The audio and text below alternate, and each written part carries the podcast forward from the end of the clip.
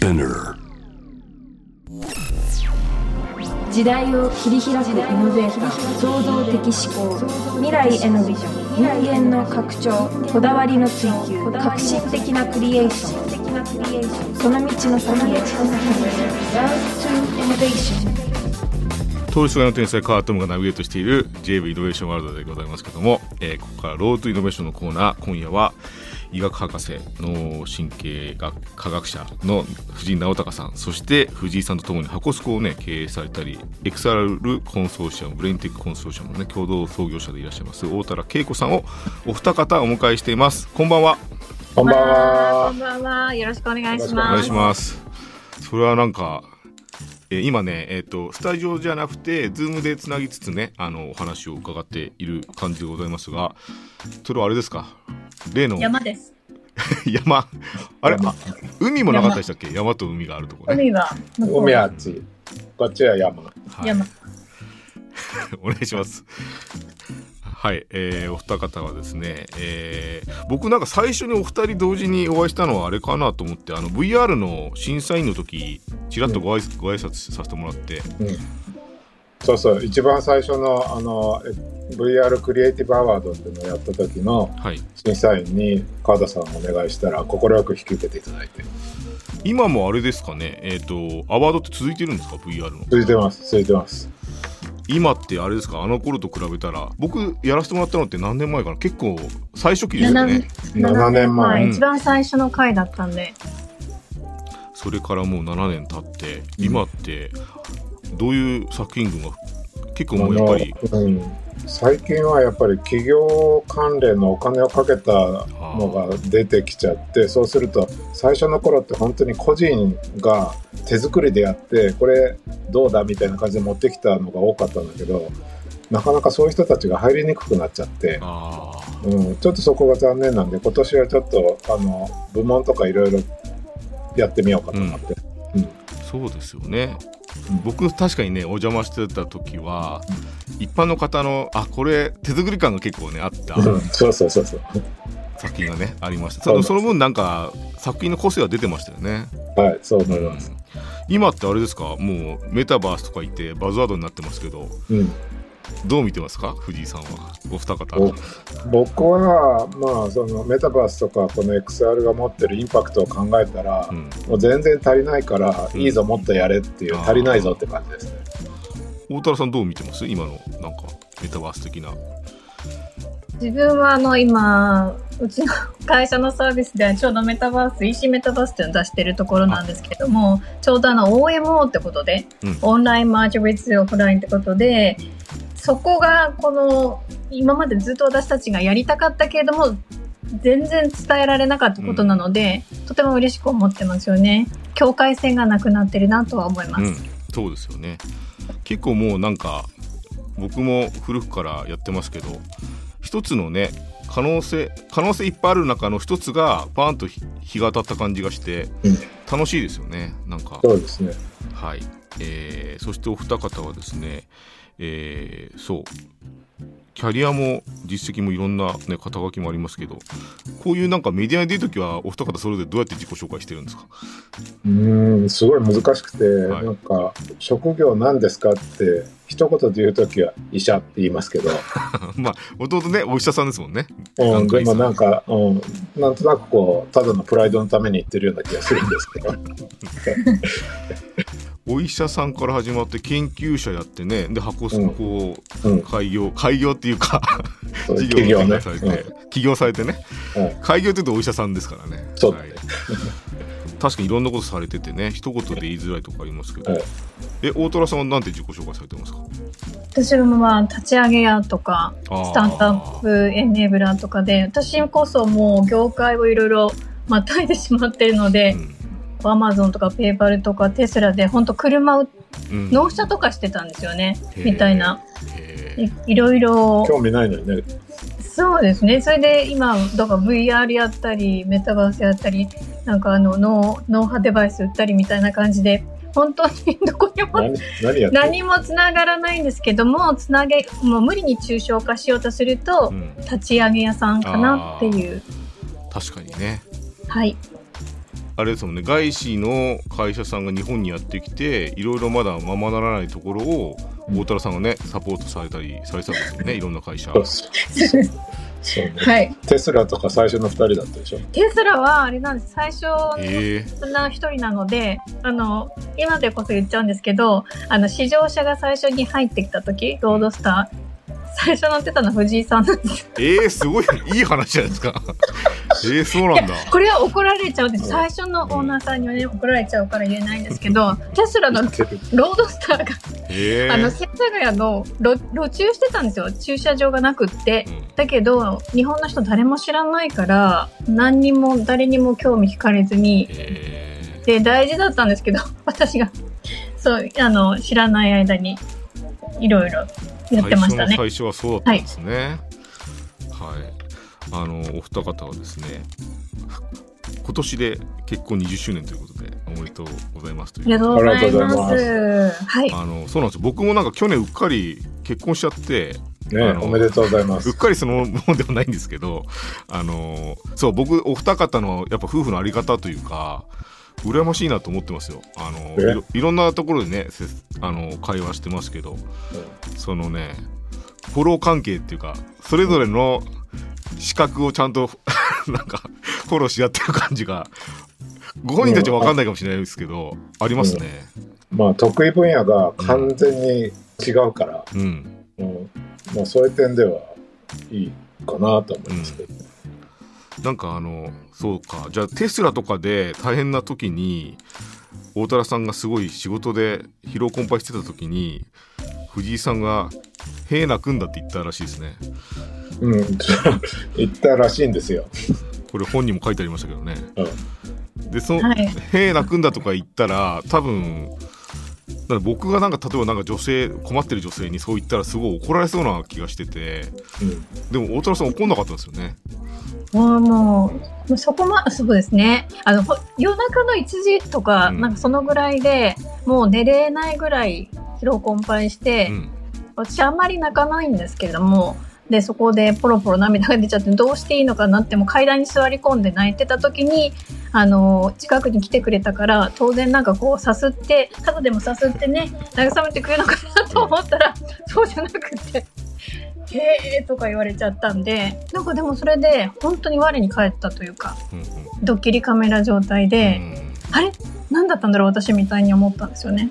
それはなんかそう大田さんからするとその今のこの本でいうところのね脳の脳を擬人化してブレイン君っていう考え方にやがてたどり着くきっはいかけに。もなってるし、はい。だから本当のなんか嘘のない反応ですよね藤井さんからするとね本当にそう思ったからそう言ったんですよね、うんぼ僕は素直にそう反応したんで、まあ普通だったら怒られますよね。そのなんか藤井さんは多分ねちゃんとにいろんなことを認知しててこれ言ったら怒られるんだろうなっていうこともそういうふうに前置きして本にも書いてありましたね。ああ、そうね。これ定義したら怒られるんだろうなっていうね話をねうんいろいろ展開されてましたけども。はい。じゃあですね、えー本題に入っていきましょうか。あのーお二方をお迎えしてえっ、とですねえーお話をしていきたいですけどまずですねノート生きるについて、えー本がねこれ5月の何日ですかね22とか、はい。もう出たばっかですね、はいこの本が出ましてありがとうございまあす。でこの本にねイラストがあるんですけどそうそうそう。このイラストお世話になりましたあのうちの畠山がいや、こちらこそすごいお世話になりました。漫画って普通新書に入れないらしいんだけど。初めての試みだっておっしゃってましたよ。はい。これは、えー川出新書からね発売されてる本、新書なんですけどそこにイラストがね書いてあって、そのイラスト僕の同級生なんですよ書いてんの。そうそうそうそう。畠山君っていうね。はい。大丈夫でしたか？畠山君は。いや、すごい楽しかった。でもこの辺のあのブレイン君劇場の、うんうん。あの4コマ漫画とかは、ほとんど畠山さんが勝手に畠山テイストで書いてる勝手に書き始めた。いやでもなんかなんでしょう多分お二方そんな意識されてないかもしれないですけどこのこの話って脳科学の本とか神経科学の本とかでそんなに展開されてない話があるからうん一回こう絵に描いてもらうとねうん。腑に落ちやすいですね。うん、そう、あの、自分の整理にすごい良かった。うん、うん。そのですね本のやばさについてちょっと触れていきたいんですけどそのまさに怒られそうだけどって前置きしながら、藤井先生が現実科学というね考え方について定義されてますけども、うんちょっとそこからお話を伺いたいですね。はい。あのまあ、現実科学っていうのを言い始める前は僕は普通の科学者だったんで、うんいわゆる西洋的な科学っていうのをずっとやってきたわけですね。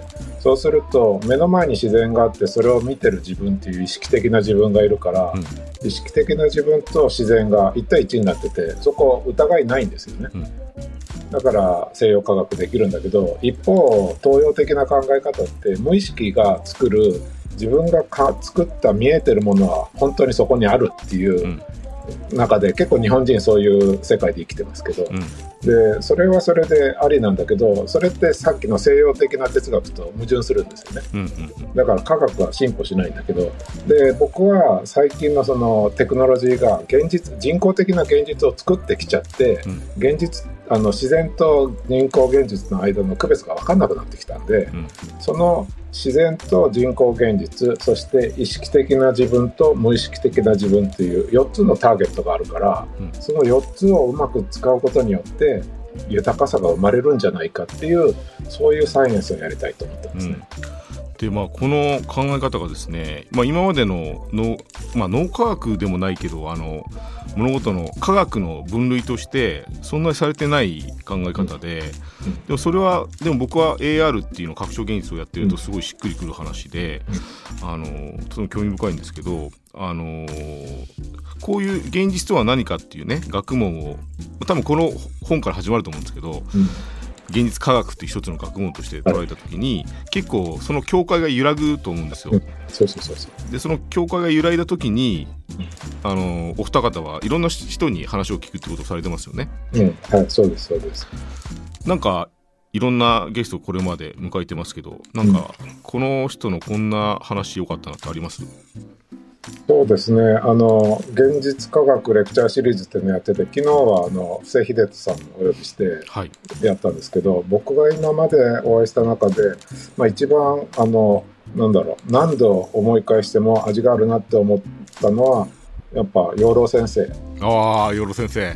養老先生の現実とは何ですかって聞いたら、うんいや、自分を動かすものだって言われて、その時ははてなって思ったんだけど、うん考えれば考えるほどだよなって思うようになってきて、さすが。壁シリーズをいっぱい書いただけありますね、さすがあね。あ本当です。確かに自分を動かすものですよね。僕はね、あの森達也さんがはい。出た回の 料理がすげえ苦手だった話が面白かったですね。うんうん、毎回違う料理を作っちゃう、うん。はい、あのーそう。あの現実科学という考え方、えーこのレクチャーシリーズもね、あのー僕またで出させてもらうんでその話を後ほどはいはい、予告も含めてしますけどもこのね本のユニークなところもう一つあってそれは脳を擬人化してそれをなんでしょう個人を超えた共通の困ったちゃんとして扱ってコミュニケーションを円滑にしようとするとこがねなんかあったと思うんですよ。この脳をねあのブレイン君って言い方で あの個人なんだろうみんなブレイン君は頭の中にあってその脳が作用するとこっていうかもう性格とかそういうんじゃなくてそのブレイン君の幸せなんだよっていう話が出てきますけどそういうなんでしょうね。こういう考えってそんなになかったような気がするんですけど、うん。これを読んだ方の感想とかって届いてます？そうですね。あのまあ全くないわけじゃないと思うんですけど、僕らみたいにもう完全に自分とは別物っていうもう責任はそっちに置いてあげてで人格と分けて考えてあげるっていうことは、うん。結構楽になるっておっしゃる方が多いですね。そうですよね。一旦ワンクッションあることで、うんその人がなんかなんだろう変なこと言ったとしても、うん。それは脳の性質であってっていうね、そうそうそうそう。ことが言えたら大きいですよね。うん。なんかそうこの話を僕読みながら、うん。あのかつてのなんかベストセラーで、うん。話を聞かない男地図が読めない女ってあったじゃないですか。はいはい。あれもこのブレイン君に置き換えるとどういうことが言えますかね？そうですね、まあ、そのまあ、あの中身自体が正しいかどうかわかんないですけれども、そこでそういう性格を持っている人たちが、その脳の特性を持ってる。っていうのが、うんまあ僕らの場合ブレイン君っていうのを不都合な、えーことをやってしまうようなうん。能力、能力っていうか機能を、うん。まあ、別人格して外出しするっていうところなんですけど、だからまあそういう意味では同じことをやってるんだと思うんですけど僕らはちょっと違うのはそのブレイン君が報酬と脅威によってすごく強くドライブされるってことが、うん。あのベースにあるんでうん。それをいじってあげると人が結構簡単に動いたりうん。怒ったりする。うん。でそれ日常の中で結構いろんな実験ができるのが楽しいんです。うんうんうんうん。そのブレイン君の性質としては脳はそもそも省エネ思考であるとかね、脳の不都合な振る舞いは脳の省エネ思考に、えーよるものが多いとか、うん。っていうことのみんながね分かってくれてたら確かに話しやすくなりますよね。うん、そうそうそうそう。いろんななんだろう言い言い間違いによるなんかなんだろうな結構僕いろんなトラブルシューティングタクシーの運転手さんとねまさに頭で浮かんでるけどなかなか伝わんないみたいな場面がねまさにこの本でもトラブルシューティングとしてありますけど、なんかなんで伝わらないんだろうって気持ちってこういう考え方が別にあると結構円滑になりますよね。うん、諦めつきますよねお互いね、そう。でそのなんでしょうね自擬人化するっていう話もありましたけどもでその話をさらに、えーモチベーションのタイプということに分けるとさらに分かりやすいっていう話がありましてあれなんですよね。本の中に何て言えばいいんだろう。このフローチャートみたいなのがあって質問に答えていくと自分がどういうモチベーションタイプかっていうのが分かるっていうのがありまして僕はなんか111のブランド型だったんですけどうんお二方は何型なんですか？私はもうまんま参謀型ですね。岸野さんは一応自分、自分がモデルになってます。あそうなんですねはい。はいはいはいはい。え藤井先生は？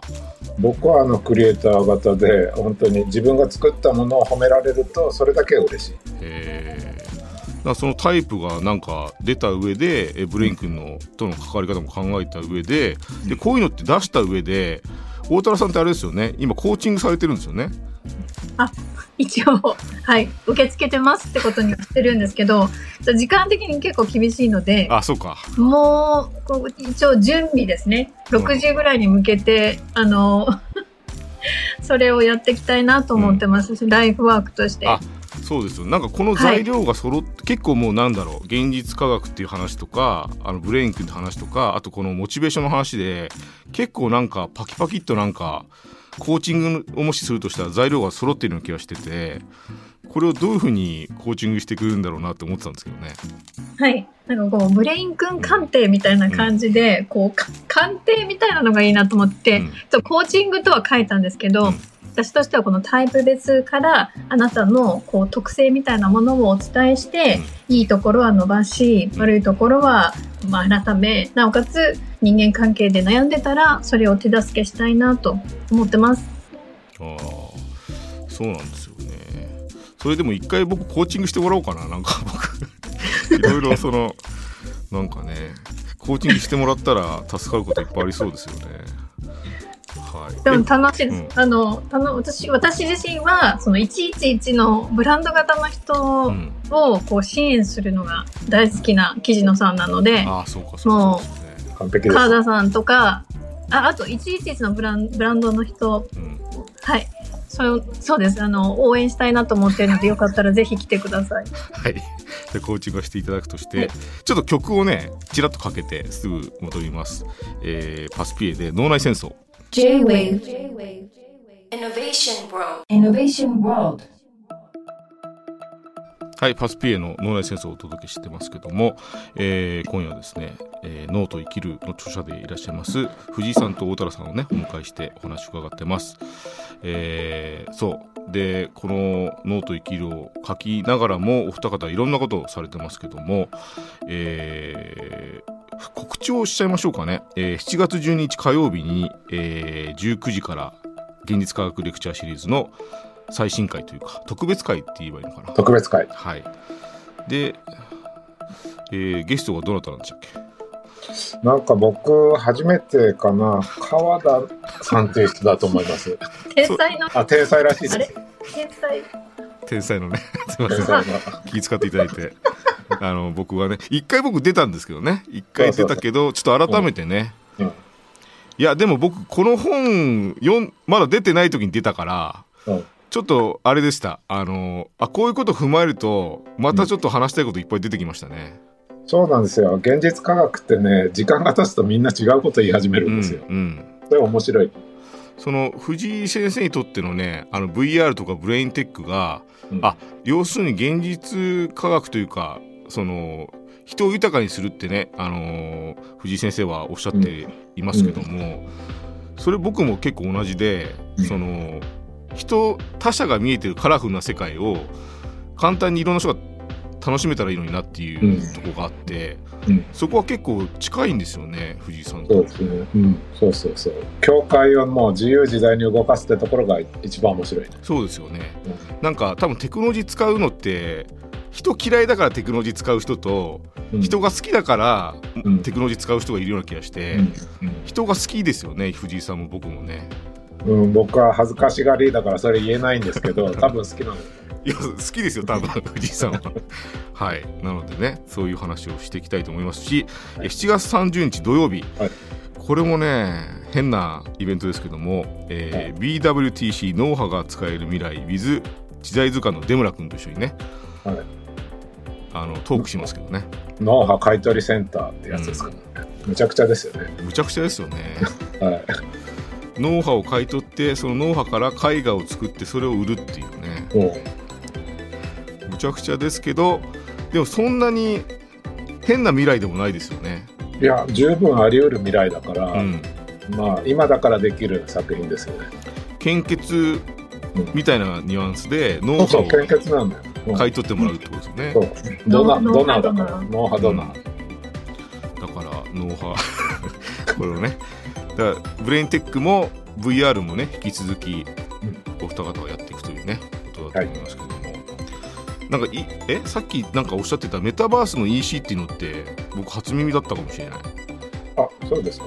箱スコの事業としてやられてるんですか？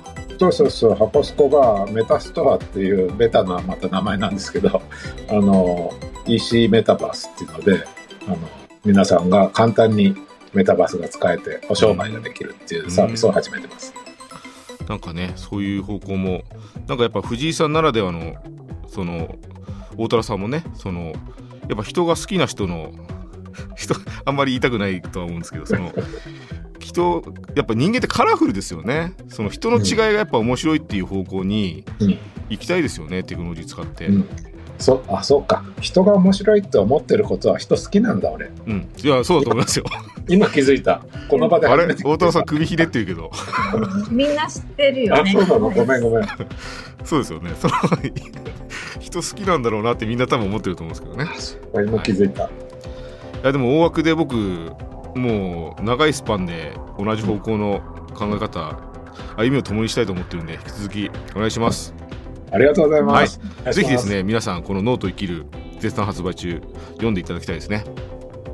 はい。はいというわけで、えー Road to Innovation のコーナー今夜は脳と生きるが絶賛発売中著者の藤井さんと太田良さんをお迎えしました。ありがとうございました。ありがとうごございました。ざいました。J-Wave Innovation World. Innovation World